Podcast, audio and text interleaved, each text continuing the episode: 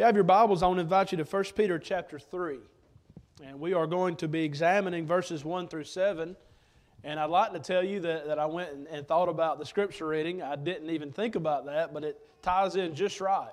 Uh, Paul and Timmy both reading from 1 Peter chapter 2 leads us right into this text. The flow continues, and we're going to be talking about some of that in the contextual flow, but it just ties in just exactly where we're heading this morning uh, with chapter 3, verses 1 through 7. If you weren't here with us last week, uh, we had two sermons and, and we talked about the forgotten commandment Sunday morning about withdrawing fellowship and, and, and how that process is to, is to happen. We emphasize that we are not to count them as enemies, but our brothers and sisters who fall away and become unfaithful, that we admonish them as a brother, that we love them and want them to come back home. And then Sunday evening from Luke 15, we talked about the value of one soul and the three parables that Jesus taught. Again, talking about the lost sheep, the lost coin, and then the lost soul. And really, the two lost souls, because the younger brother who was lost, but also the older brother who had the wrong mentality when one came back home. And so, we're going to continue this theme, this thought of our mindset when we are striving to live faithful, but when a loved one decides not to. This is an emotional topic, uh, but it's also a biblical topic. And if it's a biblical topic, I have a duty to preach it. And that's what I'm, I plan on doing this morning, is working through this text with you. I say it's an emotional topic because I know of several who are married to someone who is not a Christian, married to someone who's not faithful. Maybe they were at one point, and then they become unfaithful. What do you do in that situation? This hits home with me. I grew up in a, in a home like that. Uh, some of you may be able to attest to that. I've got several family members uh, who, at one point in time, both were faithful, but one decided, I'm, I'm not going to be faithful anymore. So, what do you do? What do you do when the person that you love so much, your own spouse, decides to leave the Lord? Or what do you do when your spouse who says, I'm going to be a Christian, I'm going to obey, I'm going to come, and they don't? What do you do? And that's what this sermon is about, and that's what this text addresses. And hopefully, we'll be encouraged by this. Hopefully, we'll be able to increase our knowledge of what we are to do in this situation. And ultimately, hopefully, we can glorify God by going to His Word. So, in 1 Peter chapter 3, I've entitled the sermon, Heirs Together of the Grace of Life. I, Lord willing, I'll be preaching two weddings this month. I've got one coming up next Saturday and then on the 28th. Uh, one is from a, a, childhood friend, and the other, uh, my cousin.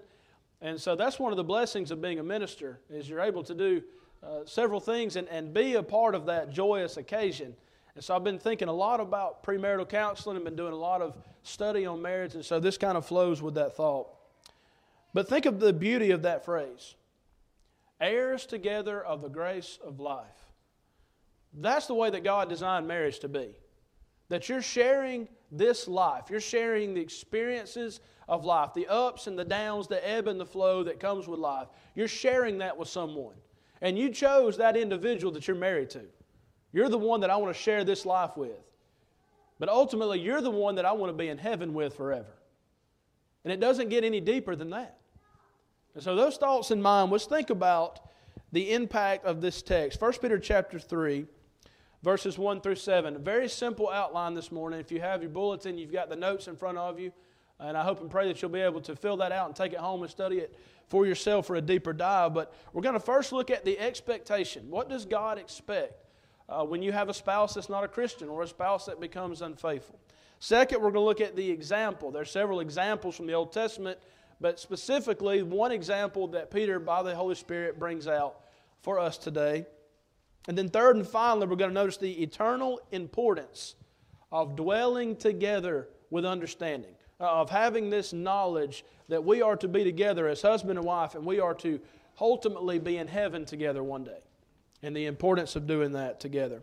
Let's begin by reading through this text. I know this afternoon we'll be reading it again, uh, but there's nothing wrong with that. There's nothing else that'll help reiterate some of these things. But we're going to begin in 1 Peter chapter 3 and verse 1. I'm reading from the New King James Version this morning. Wives, Likewise, be submissive to your own husbands, that even if some do not obey the word, they, without a word, may be won by the conduct of their wives, when they observe your chaste conduct accompanied by fear. Do not let your adornment be merely outward, arranging the hair, wearing gold, or putting on fine apparel. Rather, let it be the hidden person of the heart, with the incorruptible beauty of a gentle and quiet spirit, which is very precious in the sight of God. For in this manner, in former times, the holy women who trusted in God also adorned themselves, being submissive to their own husbands. As Sarah obeyed Abraham, calling him Lord, whose daughters you are if you do good and are not afraid with any terror. Husbands, likewise, dwell with them with understanding, giving honor to the wife as to the weaker vessel, and as being heirs together of the grace of life, that your prayers may not be hindered. As we work through this, we're going to take the same approach that we took last week. We're going to dive into this word by word, phrase by phrase, so we can bring out what the text is saying and then bring it into our lives and then put it into practice. So, first, as we think about the expectation, we camp out here in verses 1 and 2, and you'll notice right off the bat you see the word likewise. What does that force us to do as Bible students? He's comparing this to something. So when we go back in the context, what we just read this morning, the whole context of 1 Peter chapter 2 and 3 is about submission. submission. Be submissive. So when he says, Wives likewise be submissive, he's comparing that to submission in another area. So when you go back to verses 13 through 17 of 1 Peter chapter 2, that submission to government, that's what Paul read for us earlier. Fear God, honor the brotherhood, fear the king, those statements, he's, he's saying this is how you are to live as a Christian as you submit to government. Then you have slaves submitting to masters. In the first century context, this is something that was very important. Because if you're a Christian and you have a master who's not treating you properly, what are you to do? Still be submissive and carry yourself in such a way that they'll see that. They'll see your integrity and your character and glorify God because of that. And then, of course, he gives the greatest example, and that's Jesus who was reviled, he reviled not again. He, he knew no sin, there was no guile in his mouth. But what did Jesus do? He submitted to his Father.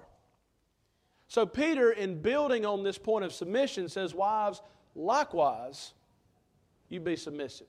So, keep that thought in mind. The overall context here is about submission. We can compare this language, of course, to Ephesians 5.22 and Colossians 3.18.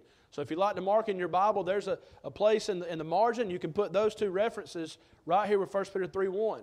Because the Apostle Paul is going to emphasize the same thing, isn't he?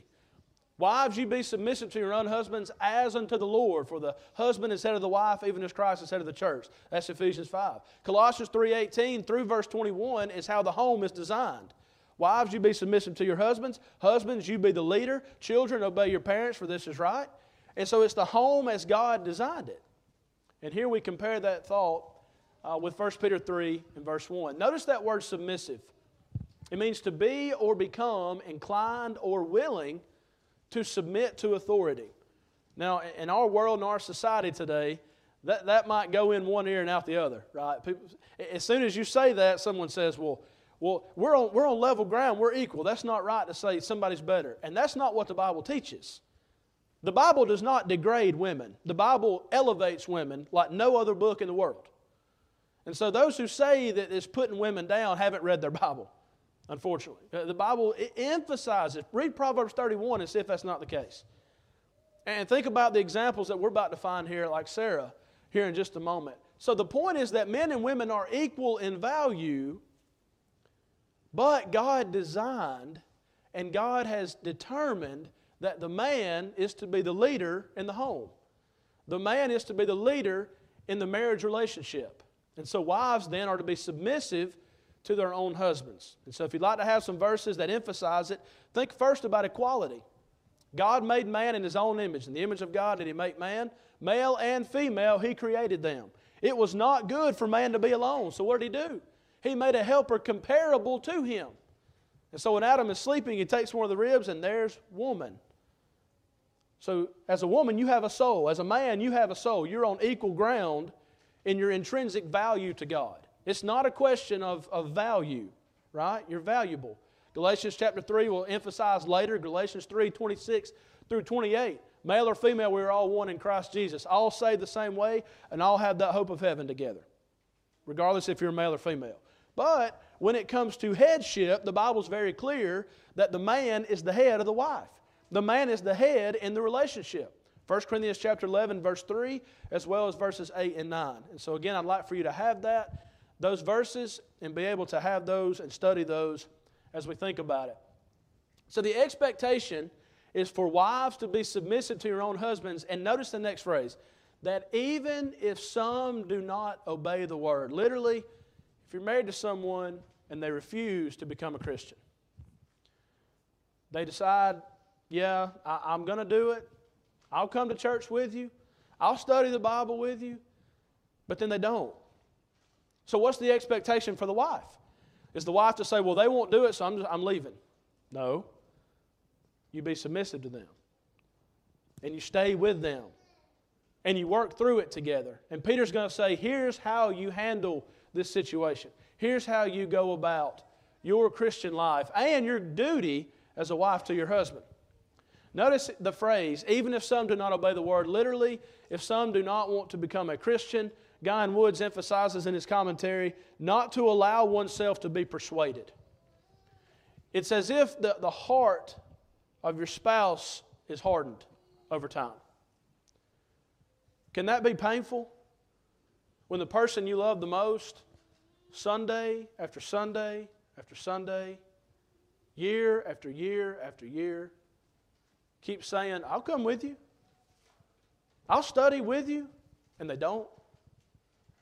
And you leave and you come here with your spiritual family and you're encouraged and you're uplifted, but then you go back home and you want your spouse to be here so bad, but they're not. That's not the way that God designed it. As we read in this text, you're heirs together of the grace of life. You are to be together, especially in the Lord. But we understand sometimes that doesn't happen. So, again, what is the expectation? Let's continue in the text, and I want to keep the verses in blue at the top so we can keep referring back to it. Notice that even if some do not obey the word, they, without a word, may be won by the conduct of their wives. Does, is Peter saying that you don't need the Word of God to be saved? The same Peter that wrote, You're born again, not of corruptible seed, but incorruptible by the Word of God, 1 Peter 1 22 and following? Of course not. This is not a contradiction. Now you'll notice the language without a word is emphasizing that you're not having to use all these persuasive words to win over your spouse. What's really going to win them is seeing you live out your Christian life. Seeing that example day after day. Every Sunday morning. I know where my wife's going to be this morning. Wednesday night at 7 o'clock, oh yeah, she's at Bible study. I, I, see my, I see my spouse reading their Bible. I see my spouse calling people and checking on them and visiting the hospital and evangelizing. I see my spouse living out the Christian life. That's going to have more impact on them than if you say over and over and over and over again, Why won't you just come? Why won't you pick up your Bible? Why won't you study? So Peter's emphasizing that even without a word, you don't have to use all these big words of persuasion to win them, but more importantly, if you'll live the Christian life, live out your Christianity, your conduct and your way of life is going to impact them in a positive way. So notice uh, from James 1:21, there's another verse to, to remind us Nobody's saved without the Word of God. Nobody. There's no other name under heaven given among men whereby we must be saved, Acts 4.12. So it's the gospel of Christ that saves. That's God's power unto salvation, Romans 1.16. The law of the Lord is perfect, converting the soul, Psalm 19.7. And then James 1.21 says you've got to receive with meekness the implanted word which is able to save your souls. So Peter's not saying that they can be won without the Word of God. But what's going to help them have their hearts softened? By seeing their spouse live out their Christian walk. That's going to help them to say, you know what? This is real to them. This is genuine. Maybe I need to look into this a little bit more.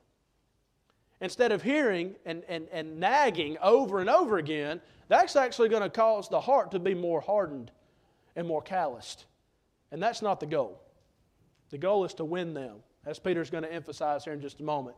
You'll notice that I put up here that the King James is misleading. And the reason I say that is because here we have the definite article, the, without the Word.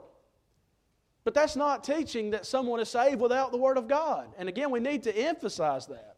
The New King James, as well as the New American Standard, emphasizes without a word. It's exhortation and persuasive words used by the wives. You don't need to do all that. Now, does that say you don't come up and say, I, I wish you'd come with me this morning? No, keep doing that. Does that mean you don't say, hey, I'm, I'm on my way to worship? No, it's not the point. The point is you don't keep over and over and over again because then it's going to create this mentality of, well, I'm, I'm not going. I'm not doing that because they won't stop talking about it. Or the flip side, okay, fine, I'll go. If that's the mentality, it's not going to help. It's going to help they're here to hear the truth, but at the same point in time, if they're just coming to appease you so you'll stop bringing it up, that's not the goal. That's not the goal. Peter is emphasizing they may be won. They may be converted because the way you're living your life, because the way you're carrying out Christianity. Brother Wood said this is an instance when silent eloquence is more effective than vigorous debate. That's a great way to put that, isn't it? Silent eloquence is Sunday morning, I know what I'm, I'm getting ready and I'm going to worship. Wednesday night, no matter how long of a day I had at work, if, if I'm able to, Lord willing, I'm going to be there. I'm going to assemble with the saints. I'm going to be there every opportunity I have. And my spouse needs to know that. But what happens on Sunday evening when my spouse is not a Christian, comes to me and says, Are you not going to worship tonight? No, I've got to work tomorrow. No, I went this morning. I'm pretty tired. What kind of negative impact is that going to have on your spouse who's not a Christian? Well, it must not be that important to them. Why should I go? So never underestimate the power of your faithful Christian example. That's the point of verses 1 and 2. That's the expectation for wives who are married to someone who's not a Christian or they become unfaithful. You keep on keeping on. You be faithful to God and you keep setting that good example, and you never know. You never know. It might take a very long time. And this afternoon, Lord willing, I've got some real life examples I want to share with you. Just take a few moments to, to read them, hopefully, encourage you. To, this, this can happen. People can, can change. And it may take a very, very, very long time, but don't give up. Keep being faithful to God. We continue thinking about the expectation. We're still in verses 1 and 2. Notice that if even some do not obey the word, they without a word may be won. The word won there carries the idea of may be converted and may be persuaded to change their course of action. And then we notice the how and the when. Maybe won how by the conduct of their wives. King James says your conversation. That's just simply your way of life. So again, you're living out your Christianity, and they see that. And when will this happen? When they observe. The word observe means to follow with the eyes and with the mind. So we might say with the eyes and with the mind's eye. And Paul just read this for us earlier, 1 Peter 2.12. He says, Keep your conduct honorable among the Gentiles, that when they observe your good works, they may glorify God in the day of visitation. That's the same word in 1 Peter 2.12 as this right here. So your spouse who's not a Christian, your spouse who's not faithful to the Lord, they're going to see, they're going to observe. They are watching you. And they're watching to determine whether or not Christianity is real for you or not. Are you just going through the motions? Are you just going to say you went? Or are you going because you love God and you love God's people and you understand the importance of assembling together to be encouraged and to encourage others? That's what they need to see. And over time, that's genuine and that's real, and they'll see that. And again, the point is that might be able to win them over. When they observe what exactly? Notice your chaste conduct accompanied by fear. The word chaste means pure or faultless. It's only found three times in the New Testament. Once here, and then Paul's going to bring it out, 2 Corinthians as well as uh, Titus chapter 2 and verse 5. Your conduct, your manner of acting, and the way you control yourself. This is really interesting. I looked up the word conduct. 13 times in the New Testament, and eight of the 13, Peter uses that word. To me, that jumps off the page because Peter understood the importance of living it out, didn't he? You talk about someone who had the ups and downs of life. Peter, who was on the mountaintop, yes, Jesus, you are the Son of God. Lord, to whom shall we go? All those mountain peaks of Peter's life, but he was also in the valley, wasn't he? When he denied Jesus those three times. So Peter knew the importance of living this out. And Peter was a married man. And he understood the responsibility as a godly husband, as a godly man, to live this out every single day and to be that example. So Peter writes a lot about conduct. He writes a lot about how you are to live your life. Notice your chaste conduct accompanied by fear. The word fear, phobos, is reverence or great respect. Reverence, number one, for God. Great respect for God, but also for a wife who's married to a, a man who's not a Christian, also having that respect for him. Because you recognize in the marriage relationship, he's still the head of the household. He's still my husband. And I am to be submissive to him, but listen to me out of love. Your first submission is to God. God is the one you submit to. If my spouse is trying to get me to leave the Lord, I'm not leaving the Lord. I'm going to stay faithful to God no matter what. And hopefully, by that determination, by that courage, by that commitment, my spouse who's not a Christian might say, you know what, this is real for them, this is genuine for them. I think I'm going to look into it a little bit more. That's the expectation that we have. Before we leave this first point, I want to ask you to leave 1 Peter and go to 1 Corinthians chapter 7. Here, the Apostle Paul is emphasizing principles of marriage, but this is really important for us to grasp as we think about the fact that there are still husband and wife duties that are to be carried out. It's still important that you live together, you dwell together, uh, even if one of, of uh, even if your spouse decides not to be a Christian or to become unfaithful. 1 Corinthians 7, beginning there in verse 10. Paul says, Now to the married I command, yet not I, but the Lord, a wife is not to depart from her husband.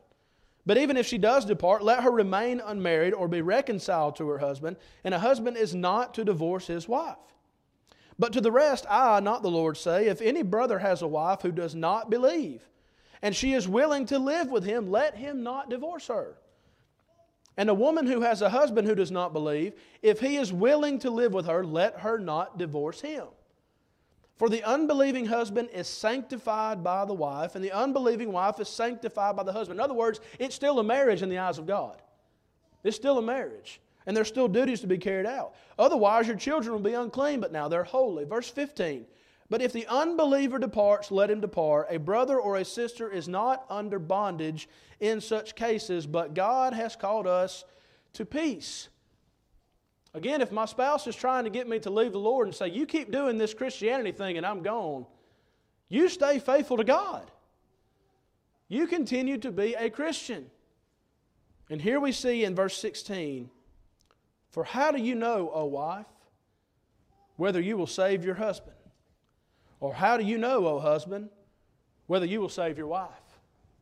You stay together, stay committed to each other because you were married and you did this in the sight of God. Your marriage is, is, is bound by heaven. Stay faithful to one another, but most importantly, you stay faithful to God. And that's the expectation that Peter emphasizes in verses 1 and 2. In the second place this morning, let's notice the example. We're, staying, we're going back to our text in 1 Peter chapter 3, and this is verses 3 through 6. And here Peter's going to transition as he talks to wives as they are submissive to their own husbands. And here he emphasizes the inward person, the beauty on the inside. Notice that he says, Do, not let your beauty just be outward, but more so let it be inward. Again, is Peter saying that it's wrong for a woman to, to do her hair a certain way? Is it wrong for a woman to wear gold, wear earrings? Is it wrong? Is, is that what Peter's saying, or is there something deeper here? Notice what he's emphasizing. He says, don't let it merely be outward. Not, don't just focus on the outward appearance, but more so focus on the inward beauty that you are to have. Here's an example John chapter 6 and verse 27. Jesus says, Do not labor for the food which perishes, but for the food which endures to everlasting life. So is Jesus saying you don't need to work for your food? No. What's the point? Don't just labor for that. But even more so, Labor for the food which endures to eternal life. Don't just focus on the physical, what he's saying. Focus even more so on the spiritual. The outward appearance, be presentable. We understand that. It's a very practical thing. But put more emphasis on the inward. Let it be the hidden person of the heart, Peter emphasizes. That's what God is looking for. So, continuing to think about this, notice the phrase the hidden person of the heart, one with a gentle and quiet spirit. This is very precious in the sight of God. That's the kind of beauty that God is looking for. And we've heard that phrase, beauty is in the eyes of the beholder. Well, apply that with God. What kind of beauty is God looking for? He's looking for that gentle, that quiet, submissive spirit from a godly woman who is submitting to her husband because she's submitting to God. That's what God is looking for, and that's what God holds highly. Notice the word precious is found 16 times in the New Testament. This is the only time this word is used. I find that really, really interesting. That the Holy Spirit, through Peter, decided to use this word one time for this one occasion to bring out this one point. This kind of lifestyle, this kind of beauty is high priced and extremely valuable. That's what the word means in the original. What's that remind us of? Proverbs 31. Who can find a virtuous wife? For her worth is what? Far above rubies. Beauty is, is passing, charm is deceitful, but a woman who loves the Lord, she shall be praised. You work through Proverbs 31, and what's the emphasis? Yes, there's the outward. Yes, she's a hard worker. Yes, she cares for her children. Yes, she loves her husband. But more importantly, it's the inward person that's so beautiful and precious about the virtuous wife of Proverbs 31. That's what God's looking for. And so, again, we're talking about what do you do in the marriage relationship if your spouse is not a Christian or they become unfaithful. You, you have this submissive attitude, this gentle, quiet attitude that you're going to be submissive to your husband. You're still going to treat them with great respect, but you're also not going to compromise your faith in God. You're going to be able to stay faithful to God and hopefully encourage your spouse to come around. So, as we think about the example, notice he's going to talk about the holy women of old. What did they do? The holy women trusted in God and exhibited the proper behavior. Titus chapter 2, Paul uh, writing to Titus, he says, Tell the older women to teach the younger women. Here's how you are to be. Here's how you are, are, are, to be at home. This is your nest. This is your environment. Nobody can make a home like a wife and a mother. They've got the touch, they got the magic touch to be able to bring that warm, welcoming environment. How they are to bring their children up, how they are to treat their husbands. He said, You got to teach. The older have to teach the younger. And they can keep this going. But as you think about this language, what's so powerful is that in the Old Testament, you look at these women and yes, there's, there's phrases that we talk about their physical beauty. Sarah, of course, name means princess. Sarah, princess. Sarah, the queen. You think about the beauty, the outward beauty that they had. But what is Peter emphasizing? The inward beauty. He said, The holy women of old, here's how they adorned themselves. They had this gentle, this quiet, this submissive spirit, and that's what's beautiful in the sight of God. The example, if you have it in your Bible, you'll notice in the, in the margin, Genesis 18:12 is the Old Testament reference to Sarah. Sarah called Abraham Lord. What's interesting is the context of Genesis 18. Remember, that's when Sarah laughed. You're going to have a son. And Sarah laughed. She said, No, I didn't. Lord said, Yeah, you did. But Abraham there, she calls him Lord. Even in a moment like that, she didn't say, Well, my husband's an old man and there's no way this is possible. She said, No, my Lord, being old. And I find that powerful, even in a moment like that. The respect that she had for Abraham. Have you ever thought about what Sarah had to go through as a wife? I'm taking Isaac. I'm going to be gone, going to the mountain to worship. We'll come back. Hey, honey, uh, pick everything up. We got to go. We got to leave. Where? I don't know. Never been there, but Lord said go. You ever thought about Sarah being submissive to Abraham? What if she would have caused a scene? I'm not leaving. I'm not going anywhere. How important was it for Abraham that he had a supportive wife? How important that she was submitting to him as the head, but also submitting to God. Sarah had to go through a lot. But Abraham was being faithful to God, and she respected that, and she went with him. And so Sarah is the example that is used. Again, called him Lord, a title of respect for someone in a position of authority. In the marriage relationship, who is that one who's in, in, in charge? Who's the one who is the head of the home? According to God, it's the man.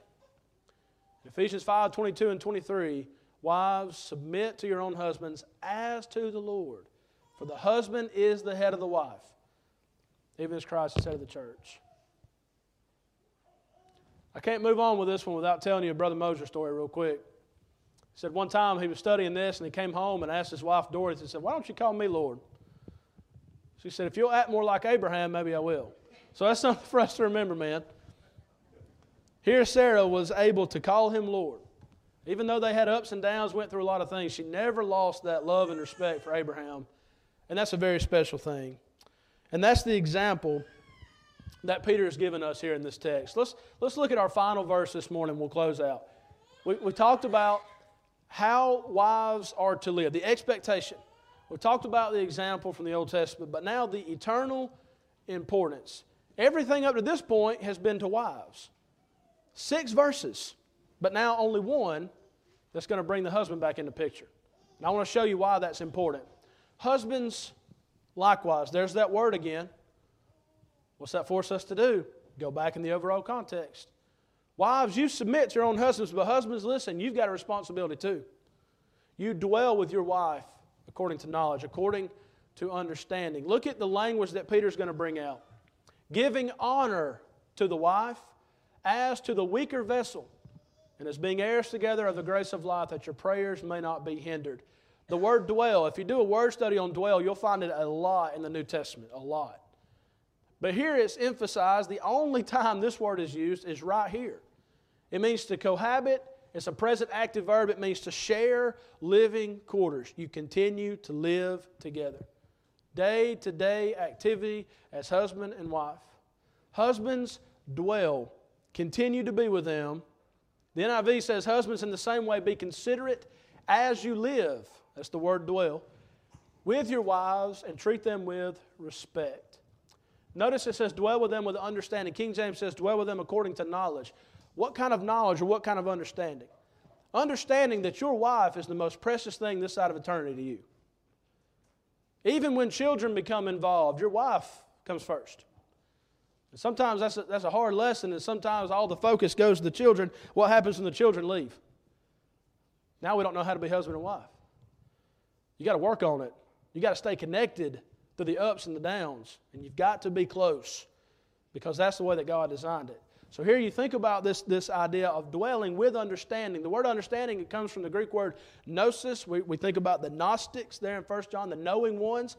It literally means knowledge, the psychological result or perception, learning, and reasoning. But here's the point often with the focus of applying that knowledge. Dwell with them according to the knowledge that I get from the Word of God that my wife is to be honored that my wife is precious to me. You remember how Paul used it? What did he compare it to? How precious is my wife to be to me? How precious is the church to Jesus Christ? That he shed his own blood for the church, that he died for his bride. So if I love my wife the way that Jesus loves the church, I'm not going to ridicule her in public. I'm not going to come home and treat her in a disrespectful way. I'm going to honor her. I'm going to lift her up. I'm going to elevate her every chance I get. That's what verse 7 is all about. Husbands, you dwell with your wives according to knowledge, according to understanding, and honor them, to highly respect and revere. Same word in Romans 13 and verse 7. Give honor to whom honor is due. And God says, Husbands, you, you owe that to your wife. You honor them. You build them up, you lift them up. That's your, that's your wife. That, that's the one that you chose to live this life with. And this is very special context when Peter's bringing it out.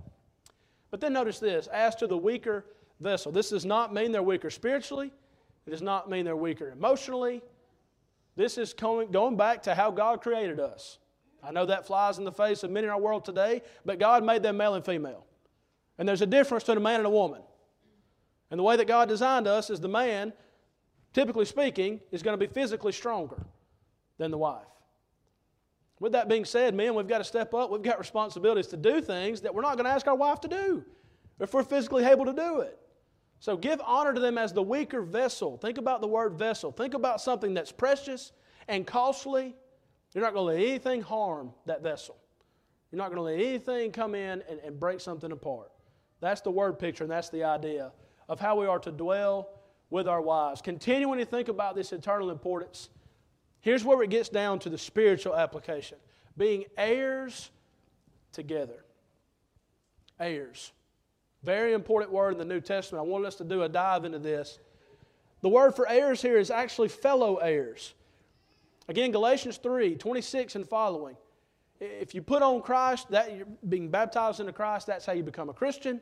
And then he says, We are no slave, no free, neither male nor female, for we are all one in Christ Jesus. The point is, you as a man obey the gospel, you as a woman obey the gospel. Guess what? You're all one in Christ.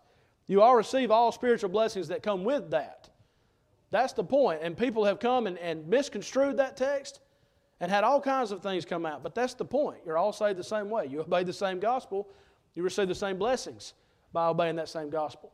But this word for heirs, fellow heirs, is found only four times in the New Testament. And I want you to notice the emphasis of how powerful this word is. Romans 8 17.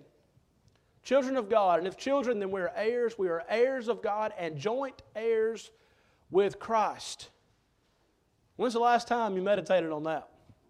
Joint heirs with Christ.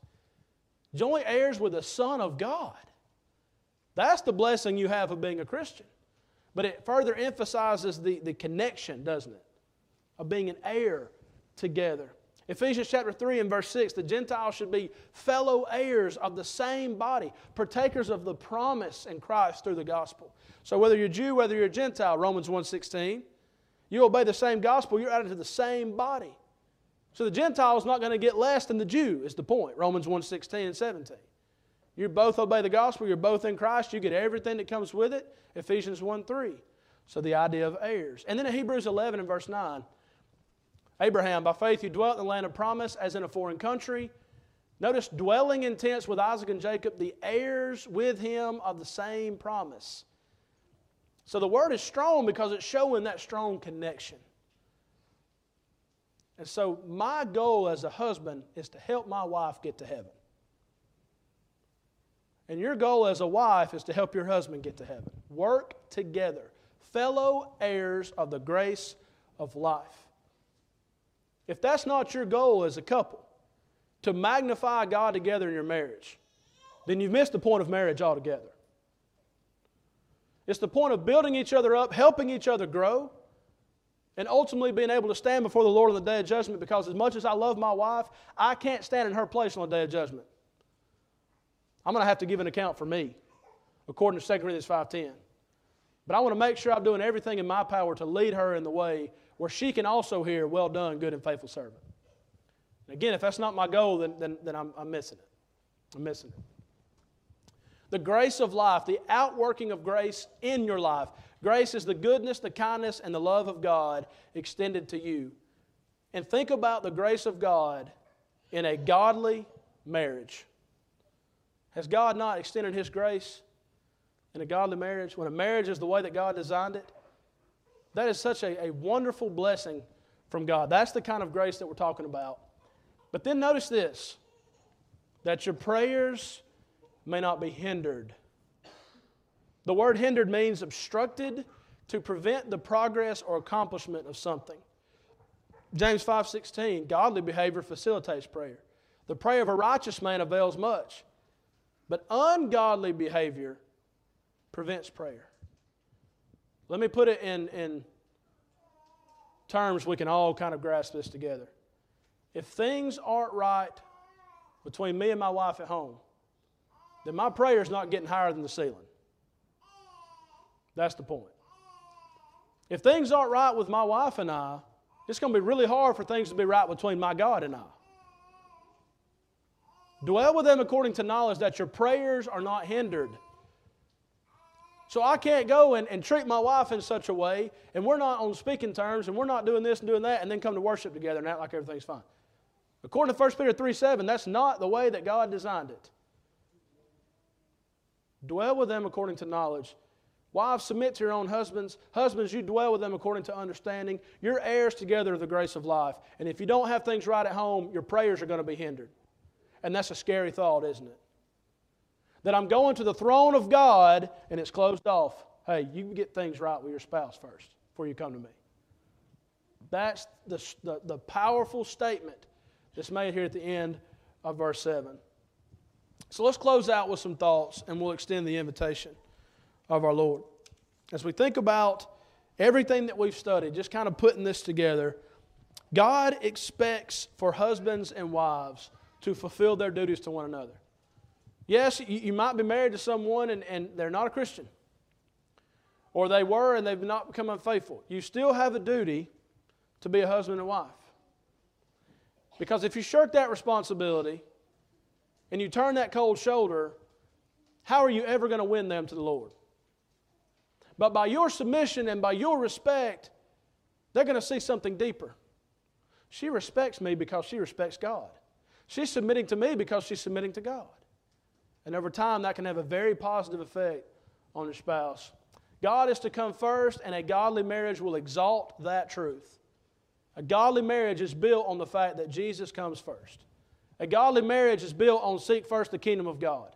Matthew 6:33. And if it's not built on that foundation, when the wind and the waves come, the house that was built on the sand, the marriage that was built on the sand will go splat. Matthew 6, again.